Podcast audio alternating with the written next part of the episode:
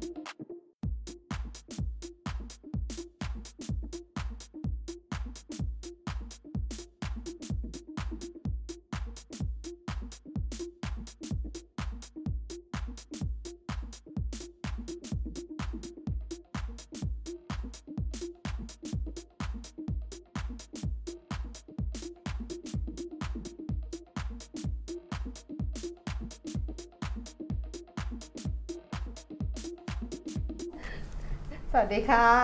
สวัสดีครับ อัปเดตเทรนลงทุนนะคะ กับเพจเดียวลงทุนมาแล้ววันนี้วันศุกร์สวัสดีค่ะอ่าเสียงออกอุ๊ยไม่ทดสอบดูว่าเสียงมันชัดเจนไหมไงมีเสียงออกด้วยเป็นคนที่แสดงว่าชัดเจนนะกำลังจะบอกว่าเป็นคนที่เป็นป้อนนะกลัวคนแบบเป็นคนที่ เป็นคนที่มีไวมีไหวพริบอ่ามีไหวพริมีไหวพริบปฏิภาณเออใกล้เคียงกับคำว่าปิ้นป้อนตลกตะแรงมากเลยทดสอบเสียงนะเออเอออะวันนี้เจอกันสุกร์ที่ 22 เมษายน 2565 นะคะกับครับอัปเดตเทรนด์ลงทุนนะคะ ทางเพจเรียวลงทุน Facebook อืม Live YouTube Live เรียวลงทุน Channel อ่าฮะอะสวัสดีก็ค่ะเริ่มมีทักทายเข้ามาแล้วนะครับอืมเออ ยังยังเข้ามาน้อยอยู่ เพราะว่าอาจจะคิดว่า เออเราเข้าน่าจะเข้าเลทอะไรอย่างงี้น่าจะเข้าเข้าสารสายยังเคยตัว เออ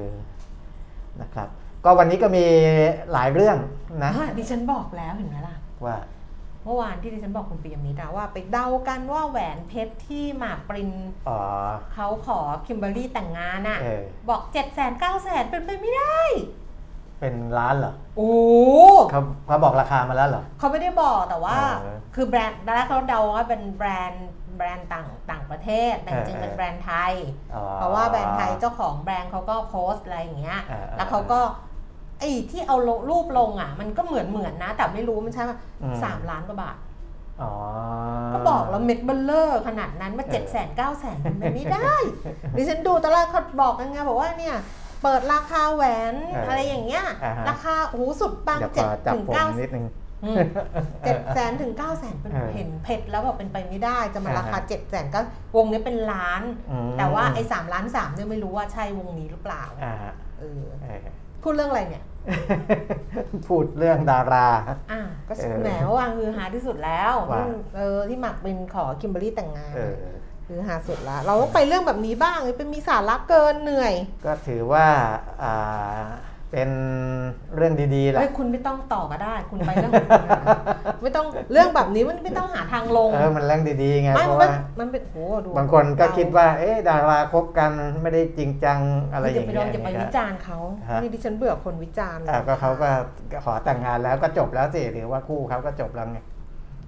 คุณไม่รู้อะชีวิตมันไม่ได้จบที่ชีวิตคู่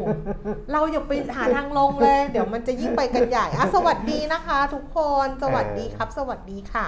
Happy Friday happy ไหมอะก็ happy แล้วก็มั้งก็พอได้แหละนะ เพราะว่าผลการดำเนินงานแบงก์ต่างๆออกมาเนี่ย ถ้าเทียบไตรมาสต่อไตรมาสเนี่ย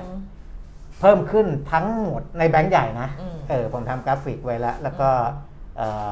ไม่รู้น้องเขายิงขึ้นเพจหรือยังแต่เดี๋ยวเดี๋ยวเราจะพูดในอืมในไลฟ์ด้วยนะครับอืมแล้วก็จะยิงขึ้นเพจด้วยนะก็จะเห็นว่าอ่าตลาดหุ้นถ้าโดยภาพรวมเนี่ยก็อาจจะอ่อนตัวตามตลาดหุ้นทั่วโลกอืมแต่ว่าในไส้ในเนี่ยผลการดำเนินงานแบงค์ที่ออกมาดีเนี่ยก็อ่าน่าจะเป็นนิมิตหมายที่ดีส่วนหนึ่งนะแต่ว่าราคาหุ้น แบงค์จริงๆเมื่อวานมันเมื่อวันวันก่อนก่อนมันขึ้นมาแล้วไงค่ะเออวันนี้อาจจะมีบางตัวที่อ่าผลการดำเนินงานโดดเด่นเป็นพิเศษ ราคาก็บวกเป็นพิเศษ อันนั้นอาจจะค่ะเดี๋ยวก็ค่อยว่ากันไปนะครับ เพราะฉะนั้นค่ะโดยภาพรวมในการลงทุนเนี่ยมันก็ก็ถือว่ายังอยู่ในทิศทางที่ไม่ได้เลวร้ายมากนะครับไม่ได้เลวร้ายเออเรื่องของเฮ้ยเนี่ยเป็นโรคป่ะดูดูดูมือครับในนี้ดิมือขาวเหรอเออดูมือในในนี้ดิเนี่ย มือคุณแก้มใช่ปะใช่ดูมือมันขาวเพราะว่าไอ้ฉีดแอลกอฮอล์บ่อยไง มันก็จะนั่นเหรอมีมีผล น่าจะมีผลอยู่บ้างนะ เนี่ยเห็นป่ะ เออ ให้ดูในจอ เห็นเห็นเห็นมันขาวไงเออในจอ เออ เห็นแล้ว เป็นคนมือสะอาด ใจไม่ค่อยซื่อแต่มือสะอาด อ้าวเอออ้าวก็อ่าแต่เดี๋ยวไล่ๆไปแล้วกัน เอาเรื่องค่ะของโควิดก่อนนะ จะได้เห็นว่าทิศทางมันก็ทั่วโลกตอนนี้เนี่ยอ่า จะตัวเลขเยอะน้อยยังไงก็ตาม แต่ละว่าแต่ละประเทศก็พยายามจะมุ่งสู่การเปิดประเทศใช่เปิดเศรษฐกิจต่างๆแหละค่ะนะครับ เพราะว่าทั่วโลกติดเชื้อตอนนี้สะสมก็ 507.8 ล้านคนอืมนะ507 ล้าน8แสนกว่านะครับเสียชีวิต 6 ล้าน2แสน36,000 กว่านะก็อ่าประเทศหลักๆยังคงเป็น ในในกลุ่มเดิมๆนะครับก็คือเยอรมันอันดับ 1 ฝรั่งเศสอันดับ 2 เกาหลีใต้อันดับ 3 แล้วก็อิตาลีอันดับ 4 ออสเตรเลียอันดับ5นะครับอันนี้คือ 5 อันดับแรกที่มีผู้ติดเชื้อสูงสุดรองลงมาก็จะเป็นฟินแลนด์ ญี่ปุ่น สหรัฐอเมริกา แล้วก็ไทยแล้วก็แคนาดานะไทยก็ได้รับเกียรติให้ขึ้นมาติดท็อป 10 ต่อเนื่องกันอ่าสัก2-3วันละ นะครับ โดยมีผู้ติดเชื้อเพิ่มขึ้นวันละ 20,000 กว่าคนนะก็ได้รับวันนี้วันนี้ติดเชื้อเพิ่มขึ้นอีก 21,808 คน 21808 นะครับ แล้วก็เสียชีวิตเพิ่มขึ้นอีก 128 128 คน เมื่อวาน 129 ก็ทรงๆนะ 129 วันนี้ 128 เมื่อวานติดเชื้อ 21,931 วันนี้ 21,808 ลดลงนิดหน่อยนะครับ รักษาหายเนี่ย19,826 ATK ตรวจเจอเป็นบวก 2635 นะครับ รวมๆ ATK กับ RT-PCR ก็ 42,443 นะครับ ก็ถือว่าดีแหละนะ เพราะว่าวันนี้วันศุกร์แล้ว ผมให้จับตาดูภายในสัปดาห์นี้นะหลังจากสงกรานว่าตัวเลขจะขึ้นแบบมีนัยสำคัญหรือเปล่า แต่ถ้าออกมาแบบนี้เนี่ยถือว่าเบาใจไปเยอะเลยนะครับในเรื่องของโควิดนี้แทบจะอ่า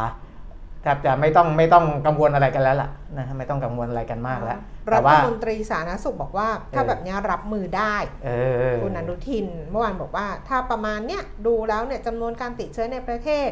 จำนวนเชื้อสำหรับผู้ที่เดินทางเข้ามาอะไรอย่างเงี้ยนะเออเอ่อสัดส่วนที่เดินทางมาจากต่างประเทศกันในประเทศไทย ดูแล้วตอนนี้ก็คิดว่ารับมือได้ก็อยากให้เศรษฐกิจเนี่ยเดินหน้าต่อไป ซึ่งเห็นว่าครับเมื่อเริ่มผ่อนคลายมาตรการ ก็มี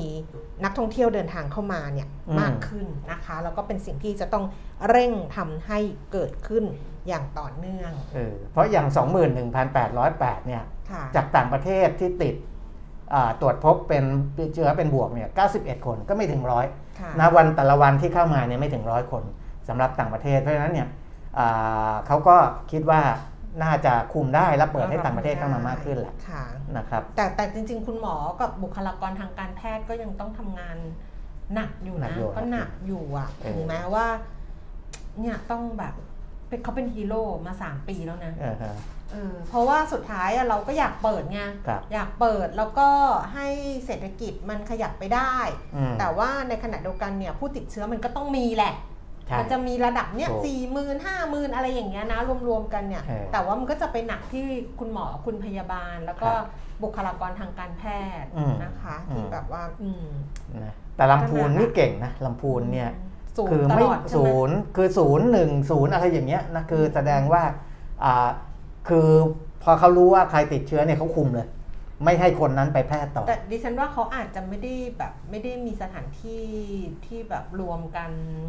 อะไรเยอะๆอะไรเงี้ยเหรอมั้งเออหรือเปล่าไงเออเขาอาจจะไม่รู้เป็นเมืองที่แบบเงียบๆเล็กอ่าๆฮะเมืองสงบไม่ได้ไม่ได้มีปาร์ตี้อะไรอย่างเงี้ยเออเออไม่ได้มีกิจกรรมที่แบบก็ว่าเป็นไปได้ใช่ไหมมเพราะว่าตัวกันตัวเลขที่ติดเชื้อสูงๆ ส่วนใหญ่จะมาจากเมืองใหญ่ๆ ที่มีใช่สถานบันเทิงที่มีอ๋อ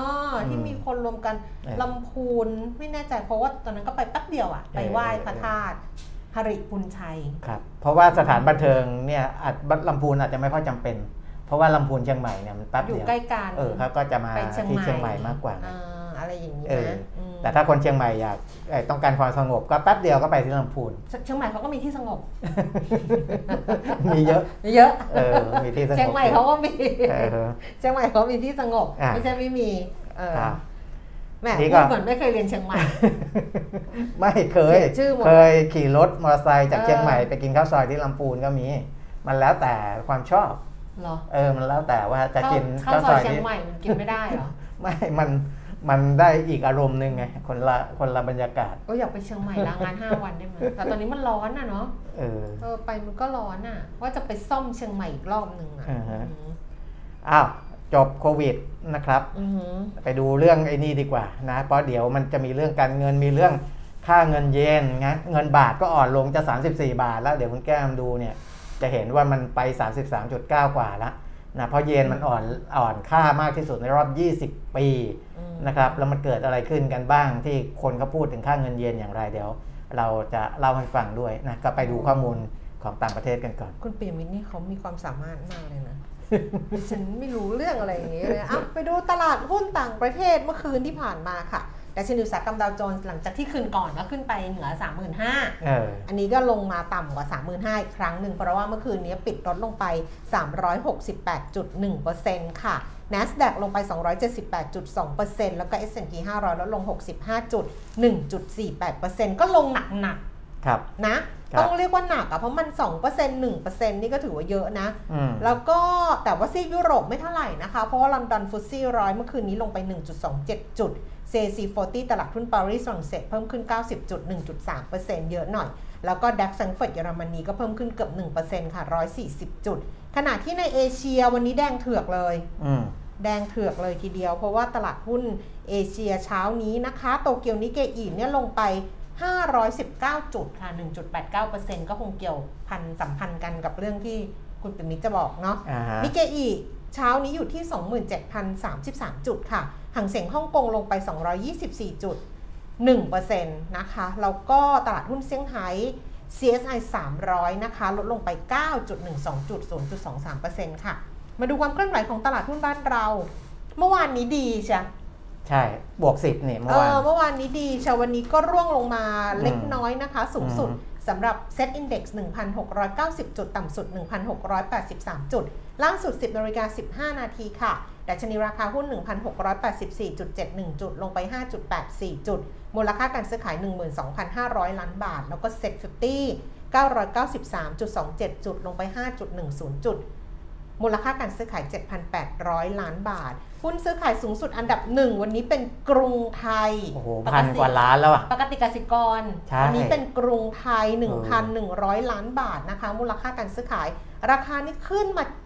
7.6%ค่ะโอ้แรงเลย14 บาท 10 เพิ่มขึ้น 1 บาท น่าจะเป็นครับหุ้นแบงค์ในสามอันดับเนี่ยน่าจะเป็นเรื่องผลประกอบการอ่าหรือเปเดี๋ยล่าวเดี๋ยวเดี๋ยวจะฉายให้ดูจะเห็นเลยเห็นอ่าว่าว่าทำไมหุ้น วันนี้ KTB ถึงมาแรงค่ะสุดๆนะคส่รัวนบอันดับที่ 2 นะคะแบงก์กรุงเทพ 131 บาท 50 ลงไป 3 บาท 50 สตางค์ธนาคารกสิกรไทย 153 บาท ลดลง 1 บาท 50 ค่ะปตท 37 บาท 50 ลดลง 25 สตางค์ BDMs 26 บาท 75 ราคาเท่าเดิมสอพอ146 บาท ลดลง 2 บาทค่ะ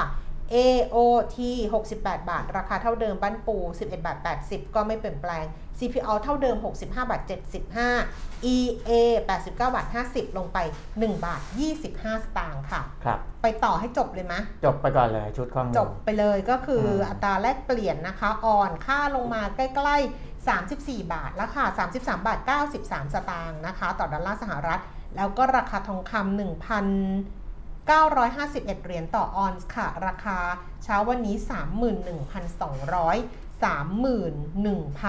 31,300 ราคาน้ำมันลงนะคะเบรนท์107เหรียญ30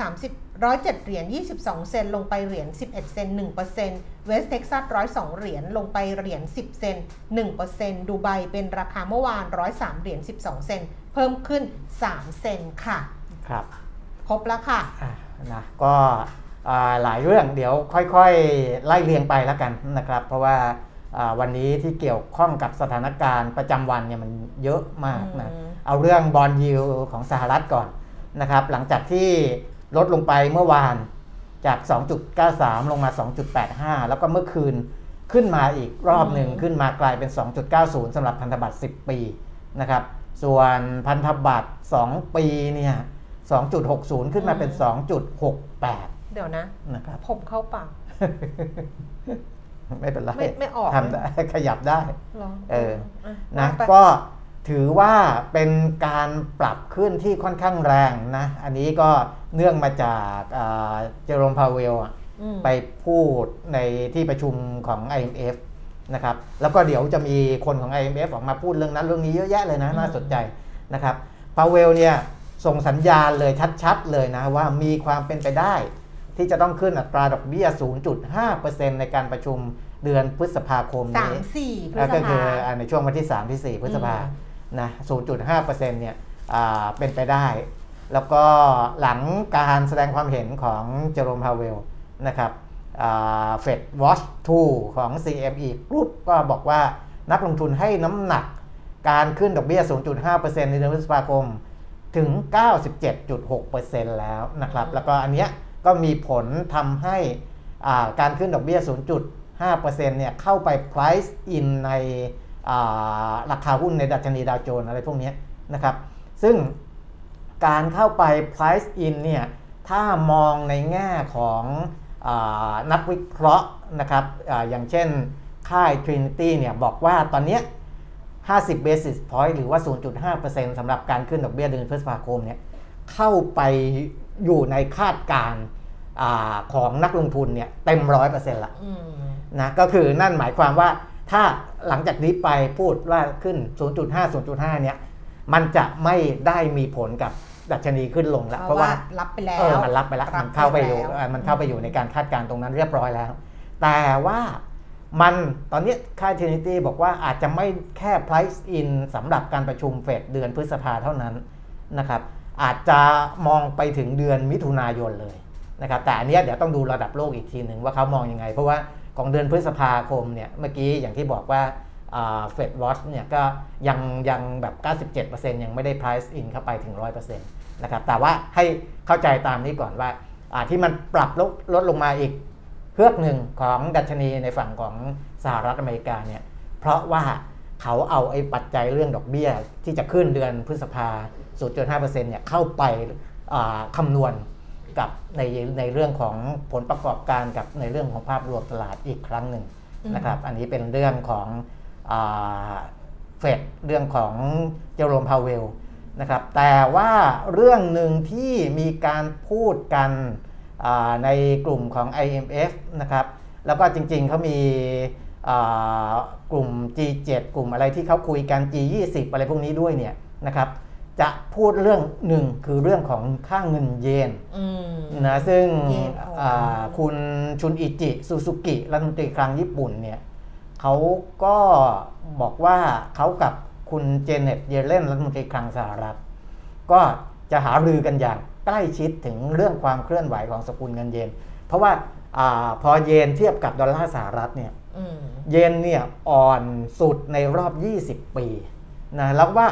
เอ่อคือคือการการอ่อนเนี่ยก็อีกเรื่องหนึ่งความผันผวนก็อีกเรื่องหนึ่งนะครับคุณซูซูกิบอกว่า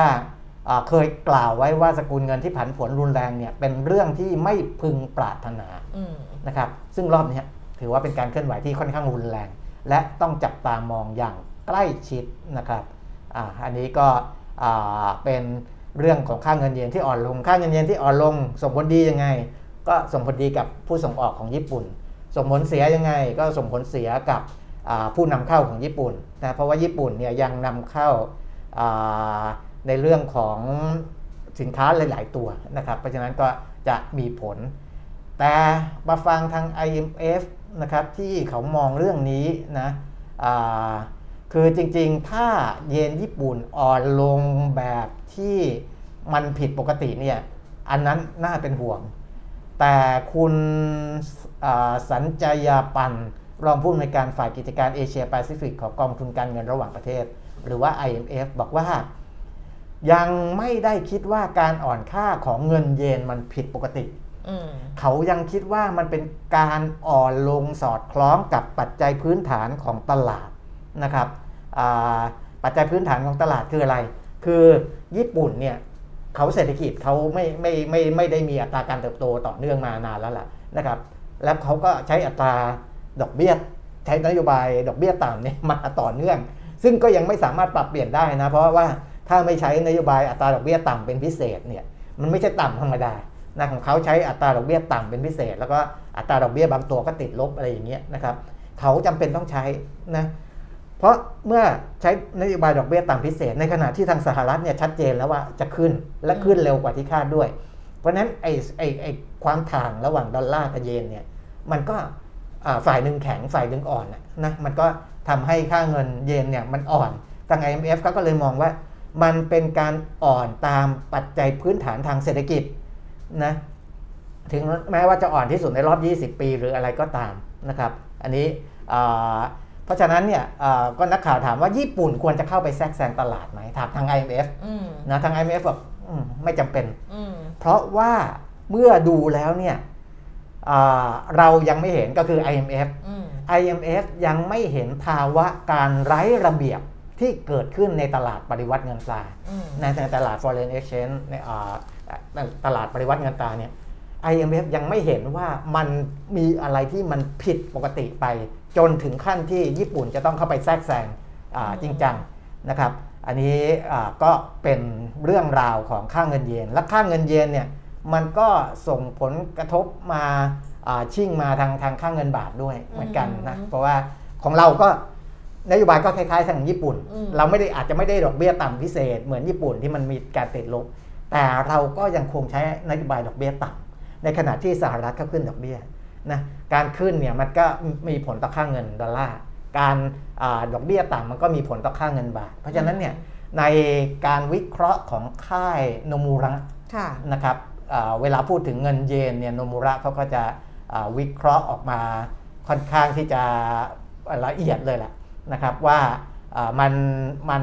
มันมีผลอย่างไร แล้วก็มีผลต่อหุ้นกลุ่มไหนอย่างไรนะครับ โดยสรุปสรุปก็คือเขามองว่าค่าเงินบาท ที่อ่อนลงในช่วงที่อดอกเบี้ยจะขึ้นของสหรัฐ และ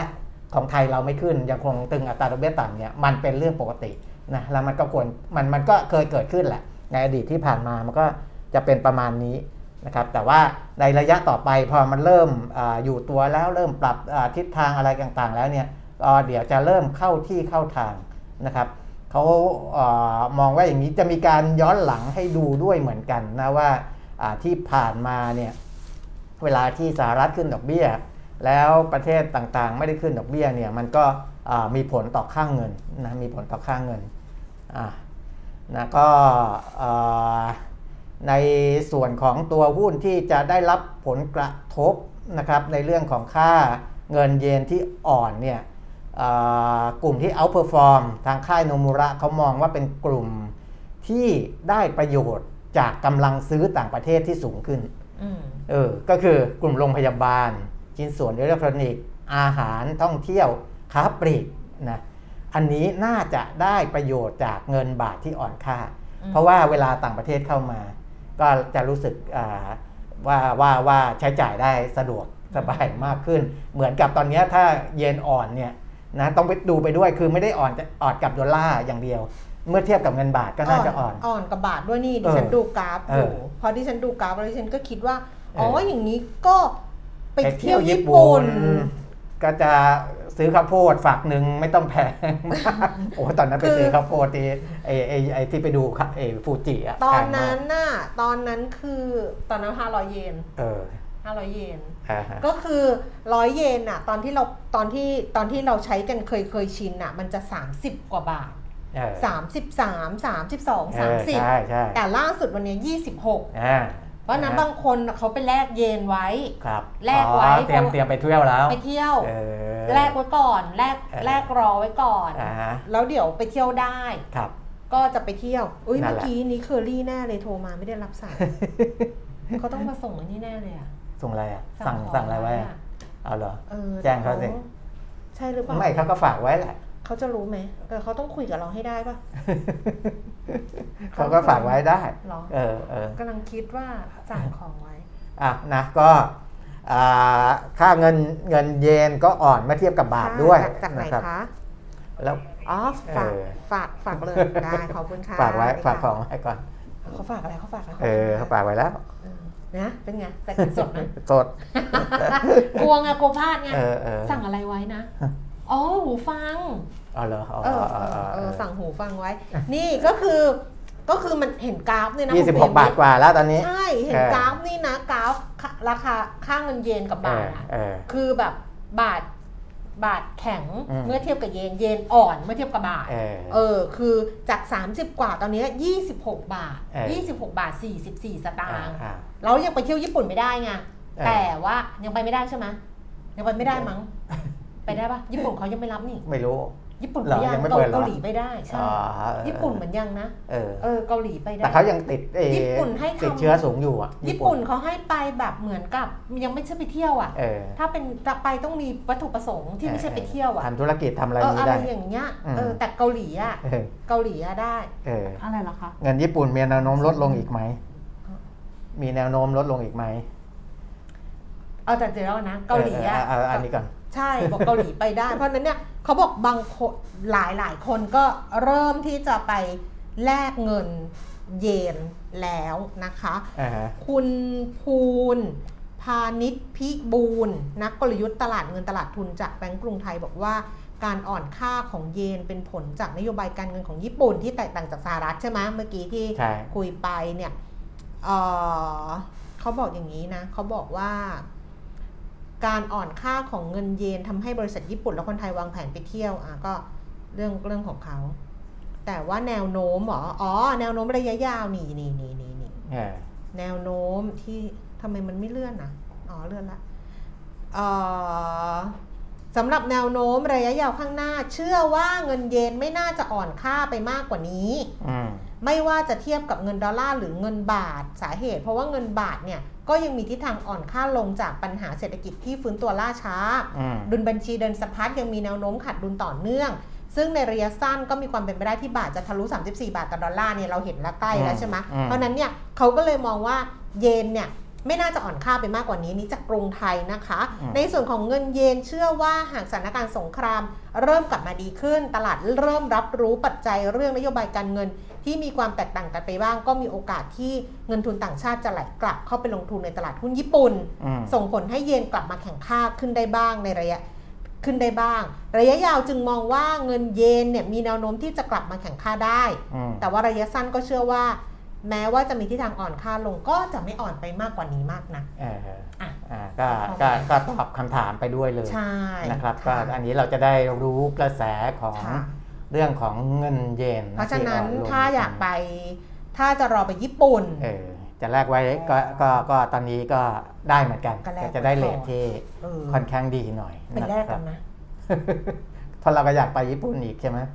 ก็มีโอกาสไปอีกหัวหน้างานเราอะเออ หัวหน้าเราไม่ไปที่อื่นเลยจะไปที่ญี่ปุ่นเนี่ยเออเออซื้อข้าวโพดฝักละห้าร้อยเยนเออ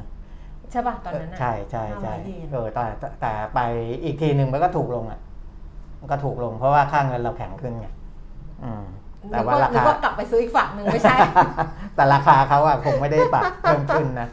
อ้าวนะแต่ว่าจริงๆ ในเรื่องของค่าเงินเยนอ่าแล้วเนี่ยที่มันกระทบกับบาท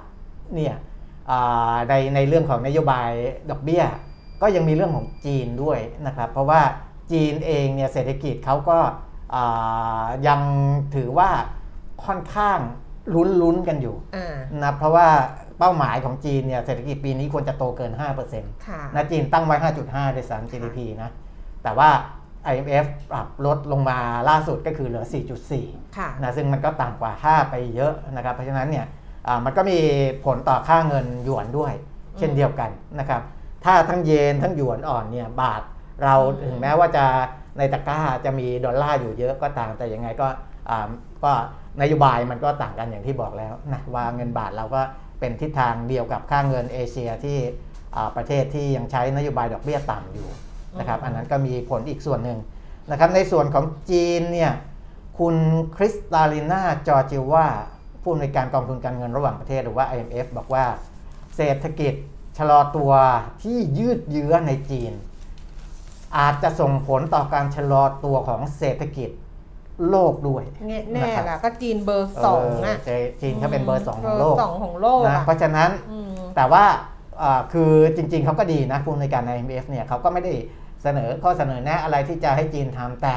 เขาพูดในทำนองว่า เขาก็เชื่อว่าทางจีนเองเนี่ยยังมีโอกาสที่จะปรับนโยบายอืมเพื่อสนับสนุนเศรษฐกิจอืมเนี่ยเขาเขาเขาไม่ได้บอกว่าอ่าจีนจะต้องไปทำอย่างงู้นอย่างนี้อืมแต่เขาบอกเลยว่าจีนเนี่ยเขาคิดเองได้นะว่าเดี๋ยวเมื่อตัวเลขมันเป็นอย่างเงี้ยเดี๋ยวจีนเขาจะต้องมีอะไรออกมาเพื่อสนับสนุนเศรษฐกิจของเขาอืมนะอันนี้ผู้อำนวยการ IMF เชื่อแบบนั้นนะครับอา จอร์เจว่าบอกว่าโชคดีที่จีนเนี่ยมีขีดความสามารถในการดำเนินนโยบายการเงิน หรือว่าเราเรียกว่า policy space เนี่ยคือคือยังยังมีมีช่องให้ทำอะไรได้อีกในเรื่องของนโยบายการเงิน เพื่อสนับสนุนนโยบายเศรษฐกิจอ่ามหาภาค รวมถึงเปลี่ยนแปลงไปให้ความสนใจกับภาคครัวเรือนที่อ่อนแอ เพื่อยกระดับการบริโภค คือผู้อำนวยการ IMF บอกว่าจีนเนี่ยเขารู้ ว่าตอนนี้ภาคครัวเรือนเนี่ยอ่อนแอ จะต้องทำยังไงที่ทำให้ภาคครัวเรือนเนี่ยมีกำลังจับจ่ายใช้สอยได้ มากขึ้น อันนี้จีนเขารู้อยู่แล้วนะว่าเขาจะต้องไปทำตรงนั้นนะครับ เพราะฉะนั้นถึงแม้ว่าจะมีความกังวลว่าเศรษฐกิจจีนที่ชะลอตัวลงอาจจะไปกระทบการชะลอตัวของเศรษฐกิจโลกก็ตามอืมแต่ก็ยังเชื่อว่าผู้บริหารหรือว่ารัฐบาลของจีนเนี่ยน่าจะมีนโยบายอะไรเข้ามาสนับสนุน ทำให้ไอความกังวลตรงเนี้ยไม่ไม่ไม่ได้มากเกินไปอืมนะครับ สรุปประมาณนี้นะอันนี้ก็คือเรื่องจีนญี่ปุ่นสหรัฐจบอืมครบถ้วนอืมนะครับค่ะอะกลับมาที่ไทยไทยเราไหมเอาแบงค์ไทยแบงค์ก่อนไหมเอาเดี๋ยวเดี๋ยวเอาภาพใหญ่ๆก่อนเอาภาพใหญ่ก่อนภาพใหญ่ก่อนจะได้ไปแบงค์เพราะว่าเออเออเออที่คุยกันไปเนี่ยหลังจากนี้ไปก็คือพยายามที่จะปลดล็อกเออ แล้วก็เปิดประเทศให้มีกิจกรรมทางเศรษฐกิจเนี่ยอ่าฮะเพิ่มมากขึ้นแล้วเมื่อวานเราก็คุยกันไปแล้วว่า รัฐบาลเดี๋ยววันนี้ 22 เนี่ยคุยกันครับของสบค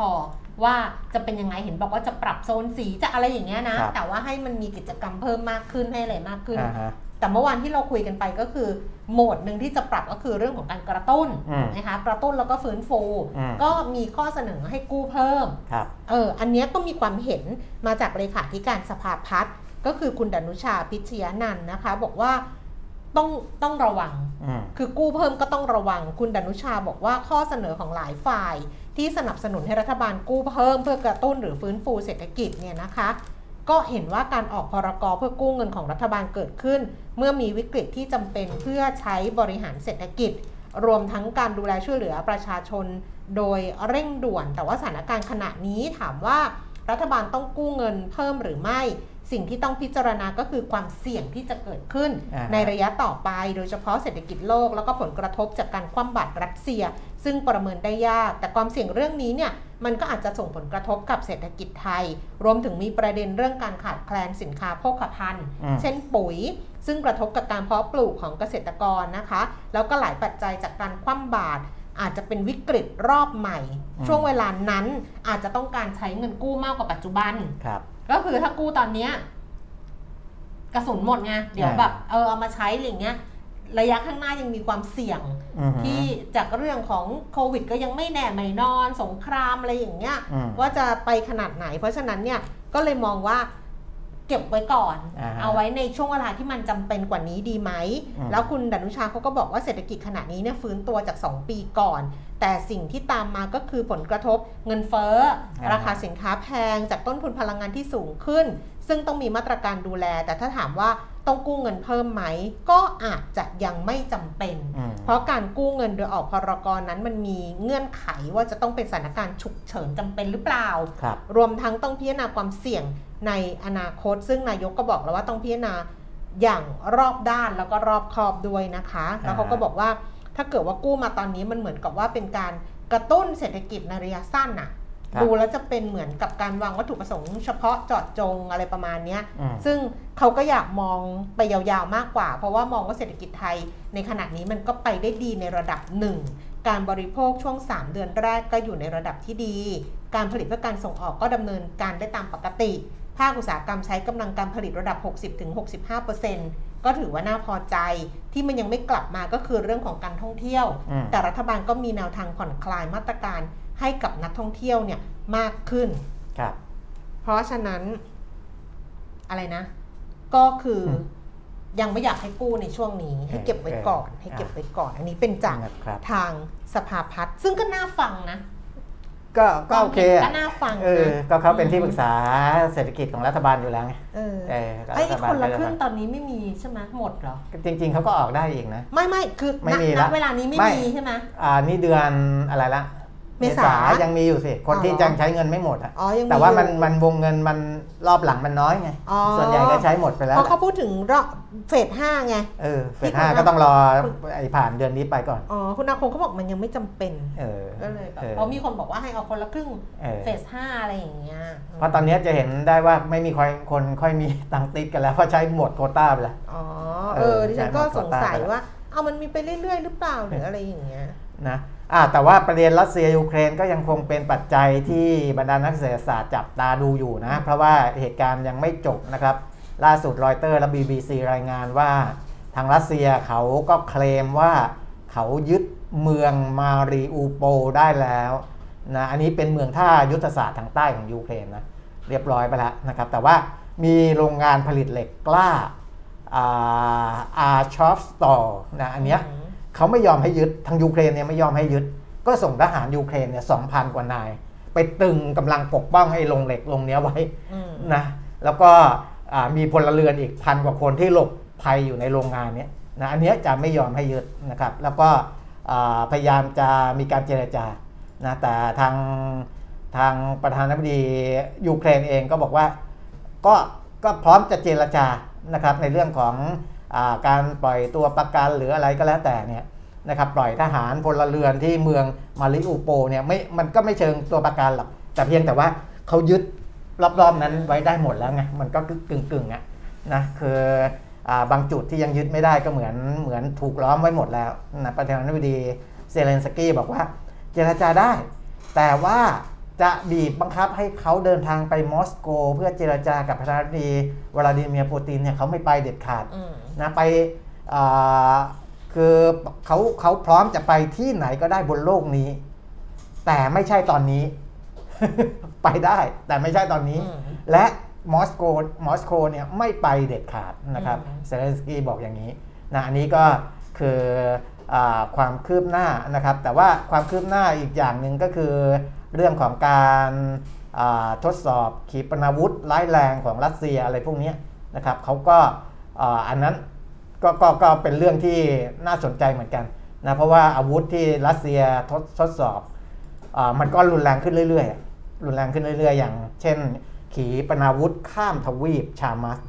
นะครับ อันนี้ซุ่มพัฒนามาหลายปีแล้ว แล้วปรากฏว่าเขาบอกว่า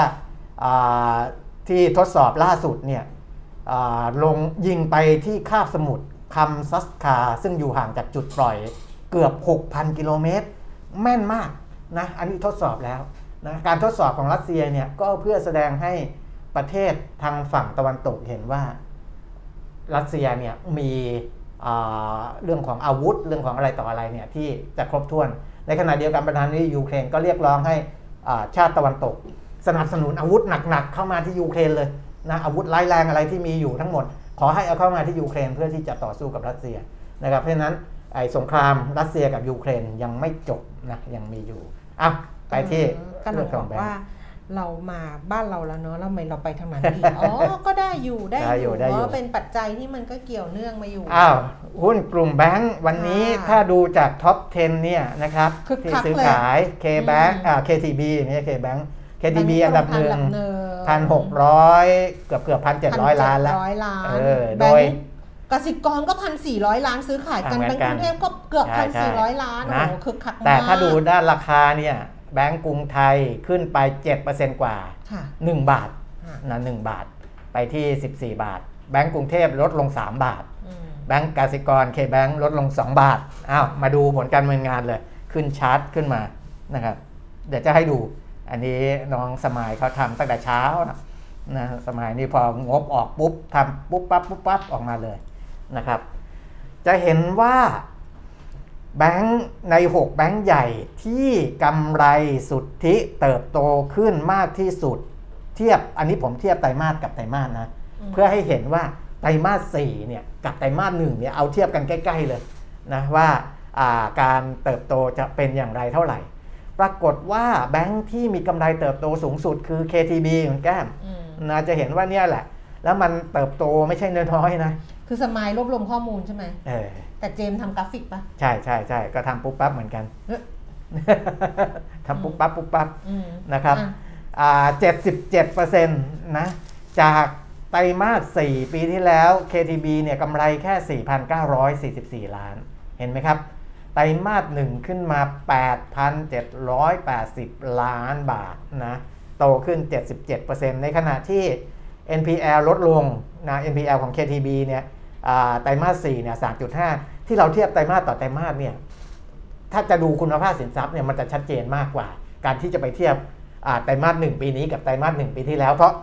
เพราะมันมีช่วงเว้นว่างห่างหลายไตรมาสแต่พอเทียบไตรมาสต่อไตรมาสเนี่ยเราเห็นเลยว่า 3 เดือนแรกของปีนี้กับ 3 เดือนสุดท้ายของปีที่แล้วเนี่ยเป็นยังไงนะครับจะเห็นว่า NPL ก็ลดลงจาก 3.5 เหลือ 3.34 อันนี้พูดถึง KTB ก่อนนะ ซึ่งอยู่แถวที่ 3 นะครับแถวที่สามอ่าสัดส่วนการตั้งสำรองก็ดีขึ้นนะครับ เคยตั้งสำรอง 168.8%ของ NPL ก็เพิ่มขึ้นมาเป็น 173.6%ของ NPL นะครับ อันนี้คือยอดและไปดูแถวสุดท้ายก็คือเงินให้สินเชื่อ แต่ยังดูของ KTB อยู่นะ โลสุดท้าย อ่าอ่าคอลัมน์สุดท้าย แต่ว่าเป็นโลที่ 3 นะครับ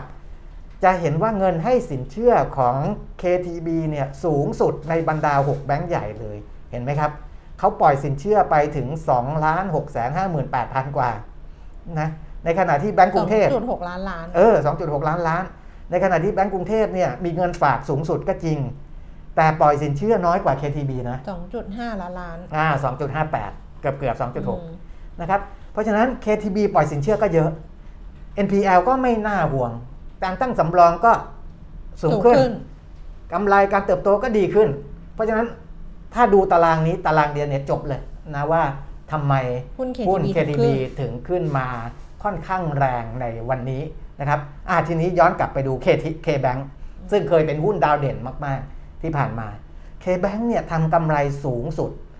ของบรรดาระบบแบงก์เลยของของบ้านเรานะครับสำหรับไตรมาสแรกของปีนี้คือ 11,211 ล้านบาท แต่ว่าเขาก็เพิ่มขึ้นจากไตรมาสก่อนหน้านั้น 13%ก็ธรรมดานะครับ แต่ถือว่าดีแหละดีแต่ว่าเมื่อไปเทียบกับคนอื่น ซึ่งเพิ่ม 77% 29%แล้วก็ถือว่าธรรมดานะครับ แต่ที่น่าสนใจคือ K-Bank เนี่ยแถบข้างบนเป็นแถบสีแดงเห็นไหมครับอืมในในขณะที่อีกหลายแบงก์เขาก็แถบสีเขียว แถบสีแดงหมายความว่าอะไร หมายความว่า NPL ก็แย่ลง เพิ่มขึ้นอ่านิดเพิ่มหน่อขึ้ยนิดสามนึงจุดเจ็ดหกเป็นสามจุดเจ็ดแปอ่าดนะครับ ก็ถือว่า NPL อ่าแย่ลงนิดหน่อย ตั้งสำรองน้อยลงน้อยลงด้วยดนึเออจากร้อยห้าสิบเก้าเป็นร้อยห้าสิบแปดเออนะ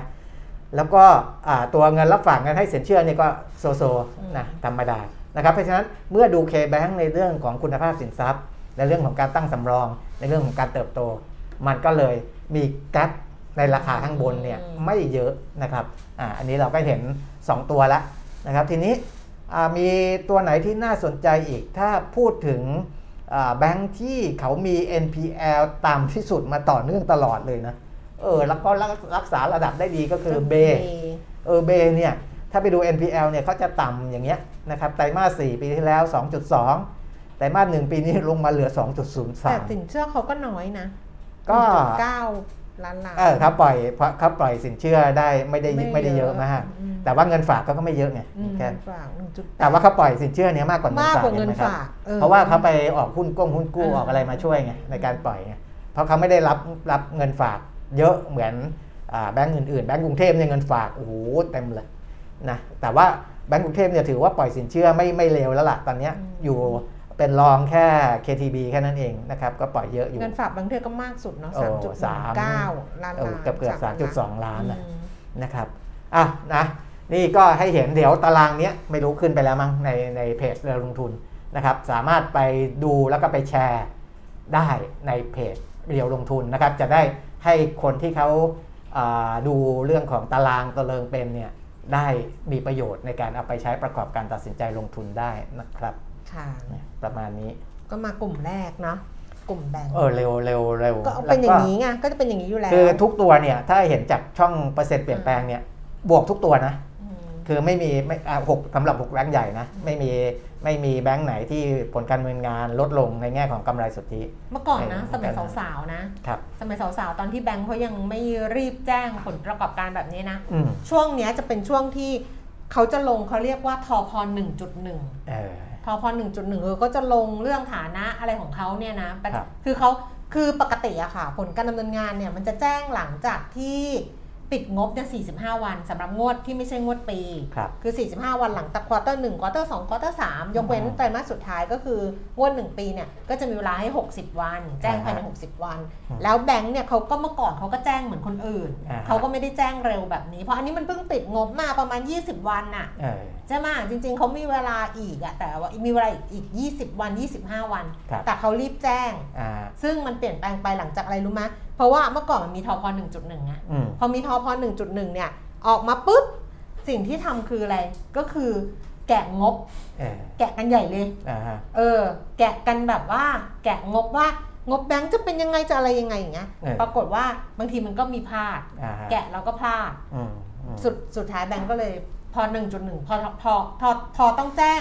ทอพอ1.1 ก็เลยแจ้งผลประกอบการ ซึ่งเป็นผลประกอบการ ก่อนสอบทานเอออันนี้ยังไม่ได้ผ่านอะไรเลยอ่าคือเบื้องต้นเลยก่อนสอบทานแต่ว่าไอ้เรื่องของระบบบัญชีเรื่องอะไรมันทันสมัยอ่าฮะมันทันสมัยขึ้นมันอะไรขึ้น มันก็เลยมันก็เลยไม่ต่างกันครับระหว่างก่อนสอบทานหลังสอบทานหรือว่าหลังจากที่ผู้สอบบัญชีรับอนุญาตเนี่ยแสดงความเห็นแล้วอะไรอย่างเงี้ยค่ะอ่าฮะมันก็จะคล้ายๆกันเหมือนเหมือนๆกัน โลกมันเปลี่ยนไงเปลี่ยนขนาดวันหยุดกลางปีแบงก์ก็ไม่ต้องมีแล้วอะเออไม่มี เขาก็แล้วไม่ไม่มีแล้วเหรอไม่มี เพราะเมื่อก่อนอ่าคือเขาปิดงบแล้วเขาต้องทำงานแบบใช่ยันเช้าหรืออะไรเงี้ยเขาก็แต่เดี๋ยวนี้มันไม่ต้องไงมันเก็บเออข้อมูลไปอะไรไปเลยอย่างเงี้ยอ่าฮะมันโลกมันเปลี่ยนอะแล้วมันหยุดมันก็เปลี่ยนไปด้วยอะไรอย่างเอเงี้ยอเออเนี่ยอันเหมือนกัน แล้วดิฉันน่ะมีหน้าที่ตัดหนังสือพิมพ์อะคุณปิยมิตรครับไอ้ทอคอหนึ่งจุดหนึ่งดิฉันกูแล้วก็จะซื้อหนังสือพิมพ์มาเอเป็อนเออเออตั้งๆอะอ่าฮะกูตัดให้ครบทุกแบงค์นะอืมตัดนั่งตัดกระดาษเนี้ยตัดที่เป็นประกาศทอคอหนึ่งจุดหนึ่งแล้วอะ แล้วก็หนีบไว้อ่าแล้ฮะวเขาก็จะเอาไปให้น้องอะอืม ลงว่าแบงก์กรุงเทพเงินฝากเท่าไรแบงก์อะโอ้โหนั่งทำ อ่าฮะ เหมือนกับไอ้นี่เลย เหมือนกับเมื่อก่อนดิฉันทำไอ้เนี้ยผลประกอบการบริษัทจดทะเบียนอะ400เออ500 บริษัทอะอ่าฮะเข้าไปนั่งคลิกก็ต้องไปนั่งห้องสมุดตลาดหลักทรัพย์อะ อืม เพราะมันไม่มีโปรแกรมไงเราต้องเข้าไปนั่งในห้องสมุดตลาดหลักทรัพย์แล้วก็ไปคลิกทีละตัวว่า แล้วก็กรอกเออซึ่งมันมีโอกาสผิดสูงเออเพราะว่าการกรอกอย่างเงี้ยใช่กรอกใช่ มือไง ใช่ เออแต่ถามว่าต้องทำไหมก็เมื่อก่อนไงเมื่อก่อนมันก็คือต้องทำอะ เออ ไม่ได้นอนเลยนะแบบตีห้ายันเช้าเลยอะ เพื่อนั่งกรอกไอ้ข้อมูลเงี้ยว่า บริษัททั้งตลาดหลักทรัพย์มีรายได้รวมกันทั้งหมดเท่าไหร่กำไรเท่าไหร่ เพิ่มขึ้นลดลงเท่าไหร่โหจะบ้าตาย ไม่เราเราของเออแบงค์เนี่ยมันต้องแกะงบด้วยนะใช่มันไม่มันไม่ใช่ว่าใช่เอาตัวเลขที่ใช่นั่นมา มันต้องมามาย่ยแกะ เพราะว่าออเพราะว่าน้ำเป็นการแสดงฐานะอืมสินทรัพย์ไงมันมีอืมสินทรัพย์มีนี่มันไม่ได้บอกกำไรขาดทุนเออซึ่งตรงเนี้ยนักวิเคราะห์เขาก็ต้องเอามาแกะอืมว่าจะกำไรขาดทุนเท่าไหร่อะไรเท่าไหร่อย่างเงี้ยซึ่งบางทีมันก็แบบว่าอืม ไม่ไม่ไม่ไม่ตรงอะแบงก์ก็เลยอ่าอะถ้าทอพอหนึ่งจุดหนึ่งออกมา มันมีข้อมูลเบื้องต้นแล้วก็ประกาศไปเลยดีกว่าเออเนี่ยออเราก็มานั่งเล่าเรื่องแก่ๆอย่างเงี้ยมีประโยชน์ใช่อะแก่ๆทำไมอันนี้ดิฉันไม่ไม่มีข้อความนี้ขึ้นมาอ้าวมัน เนี่ยของดิฉันมันไม่ขึ้นไงเดี๋ยวมันก็ขึ้น มันก็มีความเร็วความช้าต่างกันโทรศัพท์ดีมันก็มาเร็วข้อความอะโอ้โหคุณเปียพูดอย่างนี้ตบกันเลยดีกว่า ควันหลงเรื่องมะม่วงเมื่อวานเออรู้จักมะม่วงพันธุ์ R2 E2 ที่นี่ใช่ไหมคะเขาเรียกมะม่วงแอปเปิลปะคะสีม่วงๆปะคะ ลูกอย่างนี้ปะคะเอาเหรอใช่ไหมคุณคุณคุณคณะพัฒน์บอกว่า 20 ปีที่แล้วไปเรียนที่เมลเบิร์นหน้าตาอ่าประหลาดสีชมพูปลูกที่ควีนส์แลนด์มีกลิ่นหอมรสหวาน ทานสุกเท่านั้นอืมเคยทานดิฉันเคยทาน R2 E2 ดิฉันเอาเหรอเคยทานสีเออม่วงผมพี่จำต้อยไม่ได้หรอกพี่ต้อยเข้ามาแต่ดิฉันว่ามันไม่อร่อย ใช่ไหมอะเขาบอกมีกลิ่นกลิ่นหอมรสหวานคล้ายใช่มะม่วงน้ำดอกไม้ดิฉันว่าเออเดี๋ยวนะ E สองอะอะไรนะ เดี๋ยวนะ เดี๋ยวหาก่อนนะดิฉันเคยมีเคย R สองมี E สองเคยมีคนเอามาให้ทาน R สอง E แล้วสองแม่ยังจะปลูกเลยเออแล้วนะใช่เนี่ย ที่บ้านที่บ้านลูกมันกลมเขาเขาเรียกมะม่วงแอปเปิ้ลเขาเอามาให้เขาบอกเออนี่มะม่วงแอปเปิ้ลอะไรเงี้ยดิฉันก็ไปหาเออว่ามันเออ R สอง E สองดิฉันว่าเนื้อมันเหนียวเหนียวๆไม่รู้อะอ๋อหรือว่ากินยังไม่สุกไม่รู้ตอนนั้นน่ะเเออเนื้อมันจะเหนียวเหนียวๆอะ มันจะอ่าฮะไม่ค่อยอร่อยเห็นไหมนี่เป็นผู้เชี่ยวชาญมะม่วงเหมือนกันนะกินมะม่วง เยอะอันนี้อันนี้คือในในแชทใน Facebook Live นะคะพอดี ส่งเข้ามาก็เลยมีคนส่งข้อความเข้ามาค่ะใช่นะครับก็เลยคุยเรื่องมะม่วง แล้วก็เมื่อวานไปดูอันนี้ คือคุยเรื่องมะม่วงเสร็จอะไรเงี้ยเออแล้วมีคนแชร์อ๋อมีน้องน้องยุ้ยแชร์ใน Facebook ก็ อ่านว่า R2E2 หรือเปล่าเห็นว่า R2E2 อะสองที่สองนั่นแหละ เออเอาทำไมอย่างบริษัททำไม I2C I2C ยังอ่านว่า I2C เลยตลนะกเดี๋ยวอะไรวะจะเล่าอ๋อแล้วเมื่อวานอ๋ออาจคงจะอ่านว่า R2E2 เออเออเหมือน Star Wars ป่ะแล้วก็อะไรนะเอาลืมเลย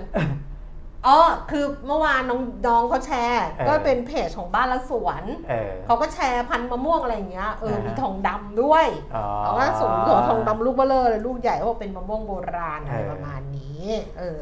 เอาเล่าให้อ่า ฟังอะ R 2 E 2 R2E2 อ่าน R 2 E อ้าวนะตลกนะก็อืม อ่าตกลงเรื่องเออการผ่อนคลายสถานการณ์อ่า เรื่องของการเปิดประทงประเทศเนี่ยทางนายแพทย์อุดมคชินทร์ซึ่งเป็นที่ปรึกษาสบคก็อ่าจะเสนอสบคนะในที่ประชุมวัดใหญ่ วันนี้เขามีประชุมกันนี่มีอะพูดไปแล้วเอตั้องแต่แล้วเออเออเออพูดตั้งแต่ต้นรายการเลยเออเออว่าวันนี้เขาประชุมเออ22 ประชุมชุดใหญ่นะนายกเป็นประธานเออหมออุดมก็เสนอเข้าไปแน่นอนเพราะว่าดูตัวเลขแล้วอย่างที่เราคุยกันไปตั้งแต่ต้นรายการมนะครับว่า จริง ๆที่คาดไว้เนี่ยมากกว่านี้เยอะอ่าคือตัวเลขทั้งฝั่งติดเชื้อทั้งฝั่งอะไรก็แล้วแต่เนี่ยนะทั้ง ATK ทั้งอะไรเนี่ยจะมากกว่านี้เยอะแต่ปรากฏว่ามันไม่ได้ไปขนาดนั้นนะครับพอมันไม่ได้ไปขนาดนั้นเนี่ยอ่าจำนวนอ่าผู้เสียชีวิต ก็อาจจะเยอะนิดหนึ่งอืมนะครับที่เขากังวลคือกังวลเรื่องผู้เสียชีวิตอืมแต่ว่าไม่ได้กังวลเรื่องของการติดเชื้อเท่าไหร่แล้วนะครับอืมคือถ้าติดเชื้ออา เยอะขึ้นบ้าง แต่เสียชีวิตไม่ได้เพิ่มขึ้นเนี่ยอืมเขาจะตัดสินใจได้ง่ายกว่านี้อีกเยอะเลยอืมแกพอดีมันไปติดปัญหาเรื่องในฝั่งของตัวเลขผู้เสียชีไม่แต่วิตผู้เสียชีวิตนั่นะนเออย่างลืมว่าเรามีผู้ป่วยหนักหนักหนักๆอะเออหนักอีกสองพันกว่ารายนะเออหนักหนักๆที่แบบหนักอะอ่าฮะที่ยังพะยังประคองยังพยุงยังรักษาเออกันอยู่อะเพราะฉะนั้นมันก็แบบแต่แต่ยังไงก็ตามอืมนะถึงแม้ว่าฝั่งผู้เสียชีวิตยังเป็นห่วงอยู่ แต่ถ้าเราตัดสินใจผ่อนคลายอะไรช้ากว่านี้ไปอีกอืมันก็จะเสียโอกาสใช่มากไปอีกยิ่งเพช้าราะฉะนั้นคุณตัดสินใจช้าไปนิดนึงมันก็ช้าเอาโอกาสมันก็มันก็จะเลื่อนออกไปอีกอะอืมมันก็ต้องมาชั่งใจกันว่าตัดสินไปเลย ตอนนี้เอาอย่าเอาอย่างนี้เลยอืมนะครับ โอกาสมันก็จะเพิ่มมากขึ้นอีก แต่ว่าความเสี่ยงอืมอ่าโอกาสความเสี่ยงมันมาด้วยกันอืมนะครับ ความเสี่ยงมันก็จะเพิ่มมากขึ้นอีกอืมอะก็แล้วแต่ก็อันนั้นเป็นหน้าที่ของสบคเขาก็จะไปชั่งน้ำหนักกันนะครับว่า จะเอาผ่อนเร็วเลยไหมอืมเออแต่วันเนี้ยรู้เรื่องแหละ วันนี้รู้เรื่องวันนี้วันนี้รู้รู้เรื่เรื่อองงแหละนะคะนะนี่ R2E2 อะมันคือมะม่วงใช่ไหมเออแต่ไอหุ่นยนต์ใน Star Wars นี่ คุณเออคาเฟดิสส่งมาเป็นหุ่นยนต์ตัวเตี้ยๆอันนั้นมัน R2D2 ใช่ไหม R2D2 ฮะอีมะ E2 E2 หรือ D2 R2D2 อ้าวเหรอ ถ้าหุ่นยนต์อะเออ R2D2 มะม่วงอะ R2E2 อ้าวเอากันไปเออแล้วดิฉันก็เลยเปิดว่ามันใช่ R2D2 เออไหมเออดิฉันก็เปิดแล้ววิกิพีเดียมก็น่ารักมากเลย ก็บอกว่า R2D2 เนี่ยเออใน Star Wars ที่เป็นหุ่นยนต์ตัวเออเออเตี้ยๆเนี่ยปรากฏตัวครั้งแรกเนี่ยปี 2520เออแต่ว่าการตายเนี่ยไม่ปรากฏอ๋อ ก็ไปจากมะม่วงไปหุ่นยนต์ละสตาร์วอลละเออเออวิกิพีเดียบอกว่าปรากฏตัวครั้งแรกเออเมื่อปีเออ2520 ส่วนการตายยังไม่ปรากฏ เออนะอ้าวก็ R2D2 ยังไม่ตาย จบโดยตายไหมอะ R2D2 เพราะว่าจำไม่ได้แล้วว่าดู Star Wars จนจำอะไรไม่ได้แล้วว่าเป็นยังไง เออจำไม่ได้แล้ว เดี๋ยวหมดเรื่องแล้วใช่ไหมเนี่ย หมดแล้วเหรอทำไมมันดูแบบ น่าจะหมดแล้วนะ อืม นะที่เปิดเปิดไว้เนี่ยอ่าน่าจะหมดละอ่าเพราะมัฉะนนั้จะนมีก็รออันนี้รอรอรอรอสบคอืมอืมว่าจะเปิดอะไรได้นะบ้างแล้วก็จะคึกคักแต่ว่าในเชิงของการลงทุนฟันฟงฟันโฟอะไรก็ยังค่ะยังดีอยู่นะค่ะดีอยู่แต่ว่าอ่าก็ก็รอดูทิศทางดอกเบี้ยอีกที เพราะนักลงทุนต่างประเทศนักลงทุนพอร์ตโบรกเกอร์นักลงทุนสถาบัน จากที่อากองทุนขายเยอะๆ ในช่วงไตรมาสแรกไตรมาสสองนี่มาก็ อาจจะเริ่มดีขึ้นบ้าง แต่ก็ยังเป็นกลุ่มที่ขายหลักๆ อยู่นะอืมสำหรับกองทุนในประเทศ เดือนเมษาเนี่ยตั้งแต่ต้นเดือนจนถึงวันที่ 21 เมษาขายสุทธิไปเกือบเกือบ8,000 ล้านอะอืมในขณะที่ต่างประเทศซื้อสุทธิ 8,300 ล้านนะเพราะฉะนั้นอ่าก็ยังเป็นกลุ่มสถาบันที่ยังไม่ได้เข้ามาช่วยกระตุ้นร่วมๆกับนักลงทุนต่างชาติอืมนะครับอย่างที่ผมเคยบอกไว้แล้วว่า ถ้า 2 กลุ่มเนี้ยคิดเห็นในทิศทางเดียวกันเมื่อไหร่เนี่ยไอ้ที่คนมองว่าดัชนีพันเจ็ดร้อยอะไรเงี้ยมันไม่ได้เกินเลยนะครับ ขอให้สองแรงเนี้ยคิดตรงกันแค่นั้นเองเราไม่ได้มองพันเจ็ดนะพันเจ็ดพันแปดพันแปดเออเรามองพันแปดไงเรามองแต่ว่า1,800ตอนหลังเนี่ยมีหลายโบรกเกอร์เขาเป็นลดเป้าลงมาแล้วไงแล้วเราอยากมองไปสองพันอยากเอาไว้ก่อนดิอยากนิพพาน ไม่ มันเศรษฐกิจมันยังไม่ได้ support ขนาดนั้น อยากนิไงพพานทางการลงทุน เออเออเหนื่อยเหมือนกันนะนะ เออ ก็เหนื่อยเหมือนกันนะ ท้อท้อท้อท้อใจพิกลครับ อ้าวสัปดาห์หน้าก็จะเป็นสัปดาห์สุดท้ายของเดือนเมษายนแล้วอ่าฮะแป๊บเดียวเองเห็นนะครับปุ๊บปั๊บปุ๊บปั๊บผ่านไป 4 เดือนนะคะ ก็ไม่มีอะไรจะฝากอืมอืมไม่มีอะไรจะฝากทั้งนั้นแหละอืมไม่มีอะไรจะฝาก เดี๋ยวมีฝากแล้วค่อยว่ากันอีกที ถ้ามีอะไรจะฝากเราจะบอก แต่ตอนนี้ไม่มีอะไรจะฝาก เออ ส่วนใครจะฝากอะไรมาก็ยังไม่รับฝากอืมยังไม่รับฝากอะไรทั้งนั้นแหละ อ่าฮะ เอาไว้ครับวันจันทร์ ครับ กลับมาเจอกันเสาร์อาทิตย์ก็พักผ่อนอ่าฮะพักผ่อนให้เต็มที่ครับใครชอบดูซีรีส์ก็ดูซีรีส์นะคะ ดูซีรีส์กันต่อไป เออ แล้วก็ไปอ่านรีวิวจากไอ้หนีงานมารีวิวซีรีส์ นี่ประกอบหนีงานมารีวิวซีรีส์นะเออเดี๋ยวจะไอ้นี่ละ คิดจะคุยกับน้องไว้ละคือตอนแรกอะดิฉันอะเออ ดิฉันให้ให้ให้ต้นน่ะต้นข้าวอะเออ เขาไปคุยกับร้านดอกไม้ เออ ถามว่ามีดอกโบตันไหม เออ เพราะว่าดิฉันดูเธอที่นายแล้วแบบทุกคนก็ตามหาดอกโบตันมันแพงมากเลยค่ะ เออมันชื่อดอกพิโอนี่อืม เออก็คือโบตันนั่นแหละเจ็ดดอกอะพันห้าร้อยบาท อืมดิฉันก็จะเอามาตั้งไงแบบเออ โอ้เจ็ดดอกของดิฉันพันห้าร้อยบาท นี้ต้นเขาก็บอกว่า ดูแล้วมัน แพงไปหรือเปล่าอะไรประมาณนี้ไงแล้วพอดีเมื่อวานรองเท้าอะรองเท้าที่ใส่ไปงานอะ นั่งดูรองเท้าว่ารองเท้ามันเริ่มจะเปิดเปิดๆแล้วพื้นอะเออเราเก็บตังค์ไปซื้อรองเท้าดีไหมส่วนส่วนหนึ่งแล้วส่วนที่สองก็คือว่า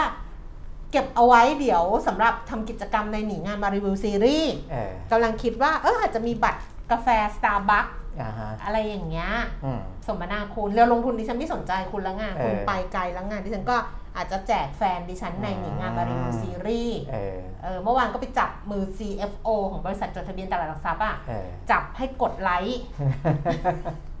ก็ถามฉันกดไลค์แล้วฉันต้องทำอะไรอีกเออบอกพี่ค่อยกดแชร์กดไลค์เนี่ย พี่ต้อง support หนูนะอะไรอย่างเงี้ยเออเออจับมือกดไปเรียบร้อยแล้วหนึ่งคนเออก็เดี๋ยว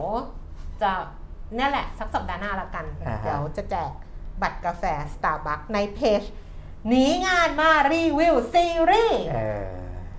อ่าตะโกนทำไม จบ ประมาณนี้นะครับ จบ มาพบกันใหม่สัปดาห์หน้า ค่ะ มีความสุขเสาร์อาทิตย์นะคะ แล้วก็เจอกันก็รักษาสุขภาพกายสุขภาพใจ ไว้เยอะๆกันละกันอ่าโควิด ไม่ใช่ไข้หวัดใหญ่ ไม่ใช่ไข้หวัดไม่ไม่ธรรมดา ครับ ไม่ติดอะดีที่สุด แต่ถ้าเกิดติดก็อย่าไปซีเรียสก็คือรักษาเมื่อวานเพื่อนไปไงจะไปตรวจเออออะไรนะ RT PCR เออ เขาบอกไม่ต้องตรวจเอาฟาวิไปเลย ตามนโยบายเอออ้าวเพราะฉะนั้นเจอกันอาทิตย์หน้านะคะ วันนี้เราทุกคนลาแล้ว สวัสดีค่ะ สวัสดีครับ